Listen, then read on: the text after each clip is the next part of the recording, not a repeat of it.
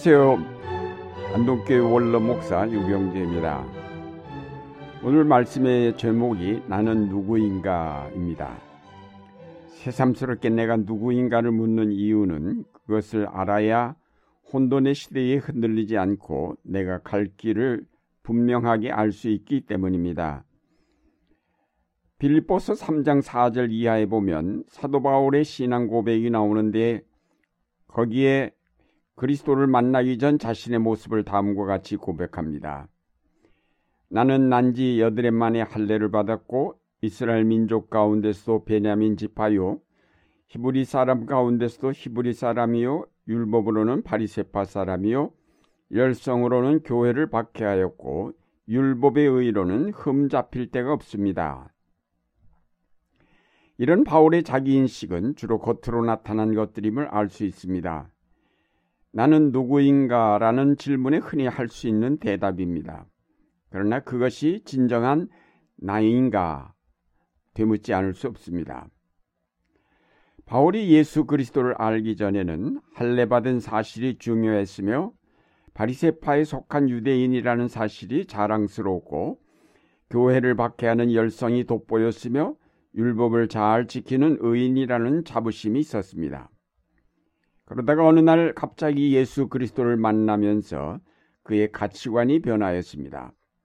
과거에 자랑스러웠던 것들이 그야말로 아무것도 아니라는 사실을 알게 되면서 그 모든 것을 분토처럼 버렸다고 하였습니다. 그가 그리스도를 만난 후 자신을 돌아보았을 때 자신은 과거의 회방자요, 박해자요, 폭행자였음을 알게 되었습니다.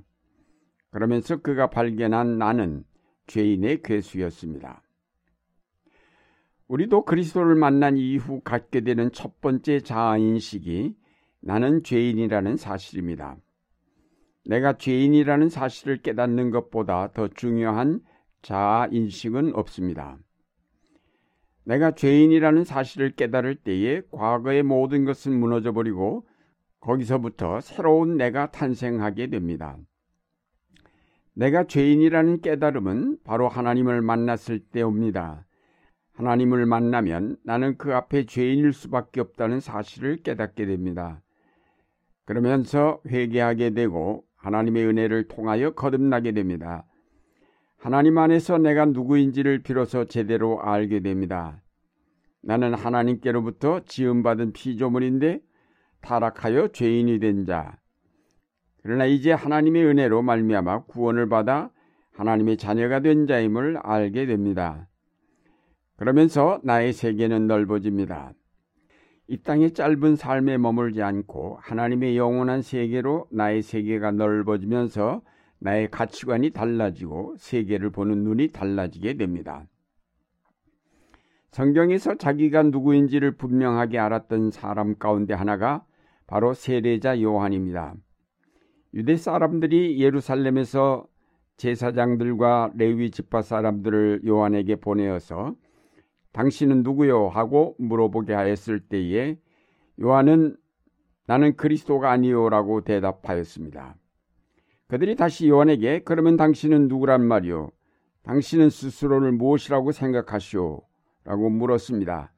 세례자 요한이 대답했습니다. 나는 예언자 이사야가 말한 대로 너희는 주의 길을 곧게 하여라 하고 광야에서 외치는 이의 소리요. 광야에서 외치는 이의 소리로 자기를 생각한 요한은 결코 그 이상이 되려 하지 않았고 철저하게 광야에 외치는 소리로서 자기의 역할을 감당하였습니다. 요한의 제자들이 예수님의 행적을 보고하면서 은근히 시기심을 나타내자 그는 제자들에게 말하였습니다. 신부를 차지하는 사람은 신랑이다. 신랑의 친구는 신랑이 오는 소리를 들으려고 서 있다가 신랑의 음성을 들으면 기뻐한다. 나는 이런 기쁨으로 가득 차 있다. 그는 흥하여야 하고 나는 쇠하여야 한다. 그는 흥하여야 하고 나는 쇠하여야 한다는 말은 자기가 누구인지 분명하게 아는 사람만이 할 수 있는 말입니다. 예수님은 자기가 누구인지 가장 분명하게 알고 행동하신 분입니다. 요한복음에 보면 일곱 번 예수님의 나는 무엇 무엇이다 라는 말씀이 나옵니다. 나는 생명의 떡이다. 나는 세상의 빛이다. 나는 양의 문이다. 나는 선한 목자이다. 나는 부활이요 생명이다.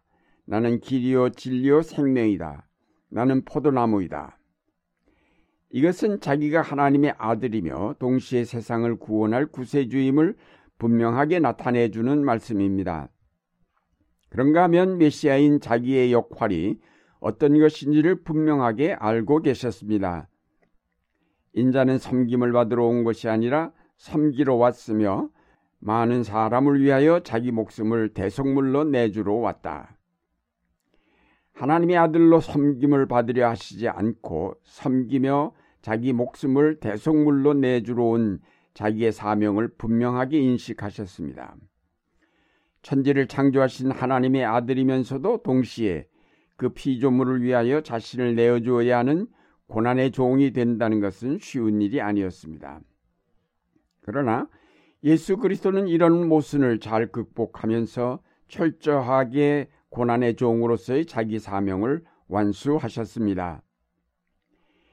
하나님을 만나고 그리스도 안에서 변화된 사람은 내가 누구인지를 올바로 깨닫게 되고 그러면 지역적 갈등이나 학력의 차이나 빈부의 차이 혹은 사회적 지위의 고하, 출신 성분에 매이지 않고 자기 할 일을 하며 확신과 소망 가운데서 자기 개발을 위해 더욱 힘쓰게 될 것입니다.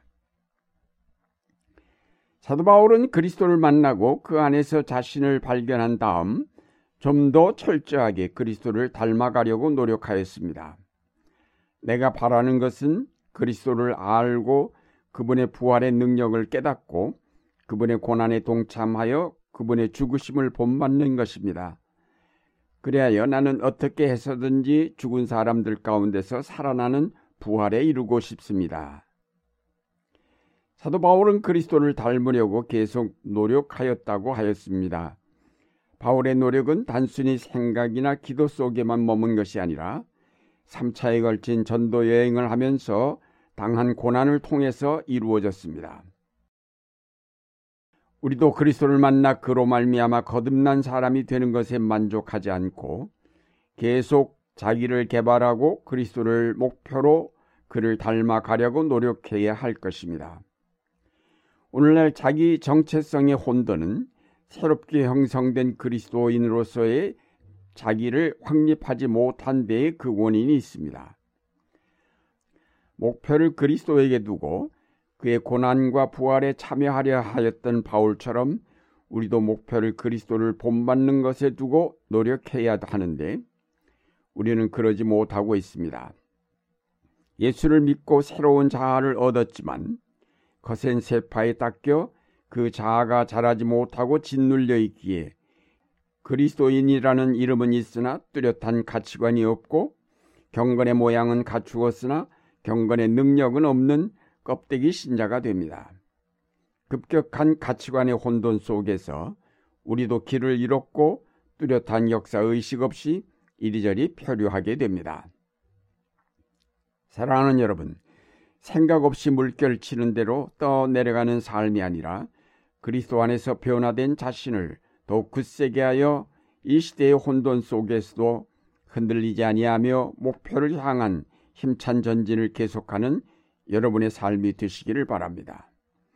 이 시대에 떠밀려가는 자가 아니라 이 시대를 앞서가는 그리스도인이 되시기를 바랍니다. 세상을 닮으려고 할 것이 아니라 그리스도를 본받으려고 모든 열정을 쏟아붓는 생활을 하시기 바랍니다. 별 생각 없이 기계적으로 예배에 참여하는 자가 아니라 목적 의식을 가지고 능동적으로 예배에 참여하며 창조적인 교회 일꾼으로 하나님 나라의 건설에 참여하는 그리스도인이 되시기를 바랍니다. 이제 흔들리지 않는 확고한 신앙으로 혼돈의 시대를 헤쳐가는 여러분이 되시기를 바랍니다.